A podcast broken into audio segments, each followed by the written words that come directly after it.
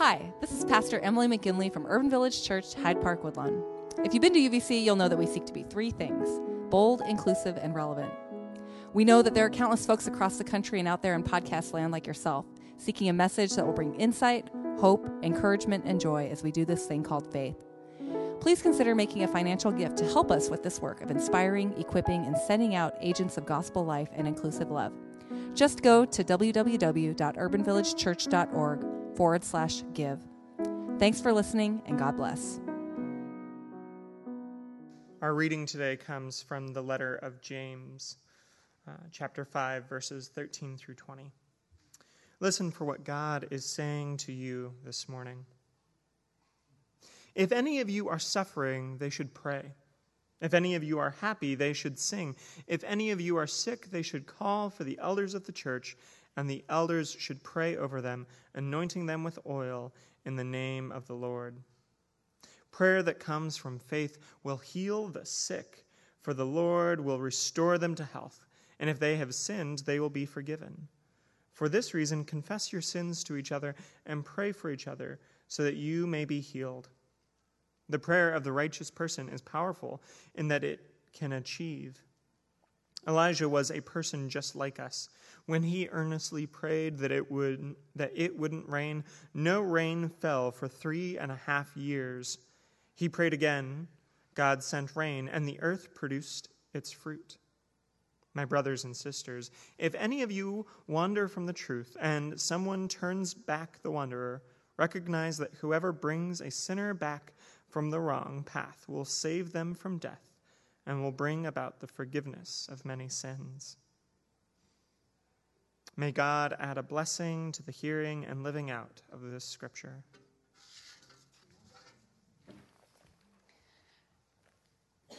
Good morning, everyone. My name is Emily McGinley, and I have the great joy of serving as pastor of this congregation um, in ministry and in leadership, along with um, many of the folks that you've already seen up front here, and many people who, uh, who whose work is not necessarily up front and always seen, but um, help us do what we do and be who we are um, as a community. Please join me in a word of prayer. God, we are grateful for the gift that it is to come together and to grow and learn and lean into what it is that your Spirit is revealing to us. And so we pray in this moment that you would clear away the clutter of our minds and help us to be fully present to what it is that you are trying to do within us. Help us to be people who lean into the discomfort of your teachings, knowing and trusting that you are leading us to greater life and fullness of life, not just for ourselves, but for the world that you love so deeply. In Jesus' name we pray. Amen. A few years ago, um, I learned about a psychological approach called cognitive behavioral therapy. Has anyone here ever heard of it? A few folks, all right. It's pretty widespread. Um, and for those of you who are less familiar, cognitive behavioral therapy is a little like retraining your thought patterns. Back in the early 90s, this um, approach was parodied on a Saturday Night Live segment called Daily Affirmations with Stuart Smalley. And so this is me revealing my age here, but um, we've got a video here.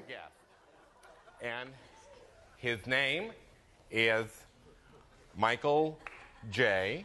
I'll protect your anonymity. Michael is a basketball player for a professional basketball team. Well, that's very good, Michael. You should be very proud of that. Well, thank you, Stuart. I am. Well, good for you. Good for you. Uh, Michael, I know there must be a lot of pressure for you to play very well. And I can imagine that a night before a game, you must lie awake thinking, I'm not good enough. Uh, everybody's better than me. I'm not going to score any points. I have no business playing this game. Well, not really. Michael, denial ain't just a river in Egypt. Well, I do sometimes get a little nervous before important basketball games. I thought so. And that's okay. You're not alone. Believe me, I know what it's like laying there awake, all those tapes rolling. I'm a fraud. Tomorrow I'm going to be exposed for what I am a big imposter. I just want to curl up and lay in bed all day and eat Fig Newton. Well, something like that. Right. Well, Michael, those negative thoughts are your critical inner voice saying those things to you, and I want to replace those negative thoughts with something positive, a daily affirmation. Affirmation. Yes. Now look in the mirror. Come on. Don't look at me, only you can help you. That's it. Say, hello, Michael. Hello, Michael. I don't have to be a great basketball player. I don't have to be a great basketball player. I don't have to dribble the ball fast or throw the ball into the basket. I don't have to dribble the ball fast or throw the ba- ball in the basket because all I have to do is be the best Michael I can be. All I have to do is be the best Michael I can be. Because I'm good enough, I'm smart enough, and doggone it, people like me.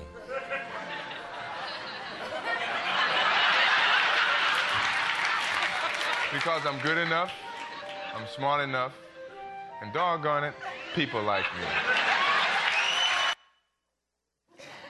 So it's a little silly. And not everyone needs it in every aspect of their lives, right? Michael Jordan probably didn't need a confidence boost in his basketball game at the height of his career. But the underlying practice of cognitive behavior, behavioral therapy is there, right? Disrupting harmful inner dialogues. And as we move through life, we develop these internal dialogues or stories that we tell ourselves about who we are, about what the world is like, and how we should behave in it. At best, our inner dialogues serve to shape our identity, to give us a sense of values to live by and, and even keep us safe, right? And at worst, they can limit our ability to see beyond our present circumstances and keep us trapped in abusive rhetoric or even relationships. They can lead us to harm people, even. Cognitive behavioral therapy disrupts those harmful inner dialogues in the moment and replaces them with something um, even more robust than a daily affirmation. It's about checking the thought right where it is. You go to a party and this voice starts up. Nobody wants to talk to me. I'm way too awkward. What am I even doing here? I should just go home. A cognitive behavioral therapeutic approach would disrupt that line of thinking and ask, well, how do you know this is true, right? Did someone say something to you? What is, is the actual proof that you have to back up what you're saying to yourself? And basically, to just kind of realistically try to assess whether or not those thoughts reflect reality. It's a method of therapy that is proven to make a real difference for folks, even in a matter of months.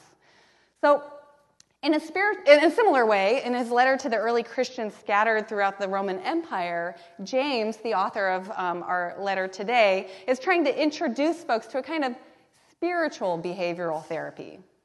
Throughout the letter, James is trying to not only help people imagine what, a beloved, what beloved community, the kingdom of God on earth, looks like, but also to push them to embody that reality. Everything about their world was in tension with the way of being that Jesus had preached and taught. Humility, generosity, justice, these were things that were not going to get you far in the Roman Empire. And just like status updates, tweets, and even Instagram posts communicate with a certain consciousness about our personal brand, right? So there was a similar kind of consciousness about the public self in the Roman Empire. And as it turns out, the values that those folks back in the day operated from aren't all that different from the ones that drive our political, professional, and social networks today, right? The spiritual and emotional forces, the values and ethics by which people lived their lives became spiritual patterns. In fact, very deeply embedded, driven into us and them from the very first day. We realized that there was a class hierarchy, an ethnic hierarchy, a religious hierarchy. And those folks then, as we do today, realize that um, there are certain practices, certain ways of thinking that will help you get farther in the world. These are deep spiritual inner dialogues that we have internalized, and whether we're conscious of it or not, they even drive our behavior. Everyone is equal, we might think consciously, right? But some are more equal than others in the animal farm kind of way of thinking, right? Our subconscious sort of pushes us in this direction. Now, these patterns of thought and behavior aren't changed easily or quickly. They require intentionality and commitment. They require spiritual behavioral therapy. Rather than envy and arrogance, James urges them, practice mutuality and humility. Instead of individualism and competition, lean into one another through solidarity and cooperation. And so, after all this instruction, James brings it home back to the community because if we can't get it right amongst our own, what hope do we have in getting it right as we live our lives in spaces that don't share our values? Here in community, James says, this is ground zero for our spiritual behavioral therapy. Here, we put into practice the things that we believe, not because we are perfect, but because we actually need to practice. And in our passage for today, James focuses on three things. The first is to be honest with where you are. Are you suffering? Are you struggling to get through the day? Pray. Lift these things up to God. Are things going well for you? Rejoice then and be a source of encouragement for others. Are you sick? Ask for help and let people come and take care of you. In other words, if there's one place in this world where you should feel like you have the capacity to bring and be your full self, the successes and the challenges, it should be among the community of people who have made a commitment to journey in faith with you. It should be among church. How many of us have experienced that church is the last place where you could be honest with where you are or with who you are? Let's be a place where we can share our honest struggles without fearing that we'll be rejected. Let's be a place where we can celebrate with one another without envy or without comparison, right? Let's have the courage to ask for what we need when we are sick rather than holding up and hiding away, ashamed of or imposing on people, and, and then becoming resentful that no one knew. It's easy to do this, and this brings me to James's second point bear with one another. When hardship happens, lean into the discomfort and pain with one another through the tough times. Often, we don't quite know what to do when someone comes to us with their life in a giant mess, right? And it makes us kind of want to back away very slowly and, not, and, and sort of protect ourselves in a weird way, right? From the awkwardness or the, the challenge of what the questions come up for us. So, some of you know that about a year ago, we launched uh, a care team um, here at Hyde Park Woodlawn. And the reason why we did this was because it felt like too many people were falling through the cracks. I was finding out, uh, and I've used this um, example too many, many times, um, but uh, I, I, was finding out that folks were having um, medical procedures done on Facebook, right? Um, or people would disappear for months on end and then return um, with a story about how they were going through these really awful times. I once got an email from someone letting me know that in a few hours they were going to have brain surgery. And I called them right away and they explained they hadn't actually planned to let me know at all, but their girlfriend insisted, who actually wasn't a church going person, their girlfriend insisted that they let me know. It shouldn't be this way, right? But these are the kind of values that we've sort of internalized to, to hide ourselves away when we're struggling, to not want to impose or ask for help. You know, we're not a large church or a wealthy community, but we can do some things. We can send flowers or give, make meals or do laundry or just pray for one another. And so we started the care team. And we asked people to try to be spies on one another in the best sense of the word. And we do this not only to be of service, but to invite those among us who need a little help, which is all of us at one time or another, right? To practice spiritual behavioral therapy. To not shy away when things get hard, to, to not be afraid when someone comes to you with a request, to practice solidarity mutuality, and cooperation. And to remind each other that the world as it is is not the way the world has to be. And this brings me to James's third point present ourselves for God's divine activity.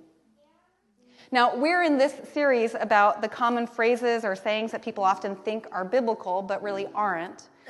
Or at best, they're kind of half truth. Now, this week we're talking about the phrase name it and claim it. Have many of you heard that phrase before? A few folks. It's a phrase that's attached to a very particular way of understanding God's activity in the world, often called prosperity theology or prosperity gospel. And now, every time I talk about this, I think I get folks who are a little bit defensive or protective about this theology. And this reveals, I think, an important tension around a very powerful and central component of what it means to call on God's activity in the world. Now, for those of you who haven't heard much about prosperity theology, in its most well known and widespread form, it, increase, it focuses on increasing your wealth, health, and happiness. And while it's not like God wants you or any of us, right, to be poor, sick, and sad, Um, this theology can be misleading about what it means to follow God, right? And how God works in the world. At best, at best, teaching prosperity um, theology has led to a kind of transactional relationship with God. And at worst, it becomes a tool for predatory ministry. Now, a passage is plucked from Scripture completely out of context and used to urge people hungry for a blessing to open their pocketbooks. Never is it pointed out that in the instance of this passage from Malachi, bring all the tithes into the storehouse, that there may be food in my house, um, and see if I will not open for you the windows of heaven and pour out for you such a blessing that there will not be room enough to receive it. Right? Never is it pointed out in the instance of this passage that God is speaking through the prophet to call unfaithful people back into relationship. The goal is a restored relationship, not a fatter wallet. Now, it isn't that giving faithfully um, and a, a, a, kind of faithfully challenging offering doesn't open up a pathway to greater blessing in our lives, right? Who isn't blessed when they're challenged in their discipleship, right? When their relationship with God is deepened. But this is kind of where that distortion happens. Far too often, the, the conversation is steered specifically in the direction of materialism and self gratification. When the praises go up, the blessings come down, right? In the form of a bigger bank account, restored health, or maybe a, a new Land Rover, right? but what about when you give your money and your circumstances don't change? Right? When you dance down the aisle and drop your faithful financial offering and things get worse? What happens to your faith? What happens to you? Well, God can't be wrong, right? Goes the reasoning, so it must be me. Kick a dog while they're down, right? Listen, God works miracles. And we're all called to open ourselves up to that possibility 100%. James is reminding us of this in our passage today. When we faithfully make ourselves available to God's activity, to work within us and through us, powerful things can happen. Look at Elijah, James says. He was a regular old person who brought a drought on for three years and then made it rain at the drop of a prayer. Therefore, the prosperity preachers would have you reason you should also be able to pray for a car. Go ahead, I say. Go ahead, pray for a car, right? I've actually seen it happen. I'm telling the truth. I know someone who was desperate and they prayed for a car and they got a call and the person said, I don't know how to explain it, but I think God wants me to buy you a new car. Right? Like, okay, pray for the new car, right? Go ahead, pray for increased wealth, health, and happiness. Go for it. But know that if it doesn't happen, that's not on you, right? Because remember, too, how Jesus told the disciples in Matthew 5 that God makes the sun rise on both the evil and the good, that God sends the rain on both the righteous and the unrighteous. So consider the fact that your expectations might not be aligned with what God is looking to do within you and through you if things don't turn out the way you think they should. God's vision always is wholeness of life for all. And sometimes that might look like tending to the needs of the individual person, like the desperate widow whose olive oil that same prophet Elijah promised will not run out and whose flour, would, jar would not run empty. But other times it also looks like confronting the political powers of the day, bringing down fire from heaven to remind them that while they might have the military, God has the might. God's intentions for you, for me, for this world is wholeness of life. Sometimes that means we meet our needs here and now, but sometimes that means being courageous enough to confront those death dealing systems and structures that undermine God's vision for a flourishing world. It is tempting to give up and give in when the challenge of this, of this world, whether it is debt you can't seem to climb out of, a never ending job search, medical treatment after medical treatment, or failed relationship after failed relationship, when those things seem to overwhelm any other possibility. It's understandable to want to throw up your hands and say, forget it, this God is useless. What good is it for me to show up when nothing seems to be changing?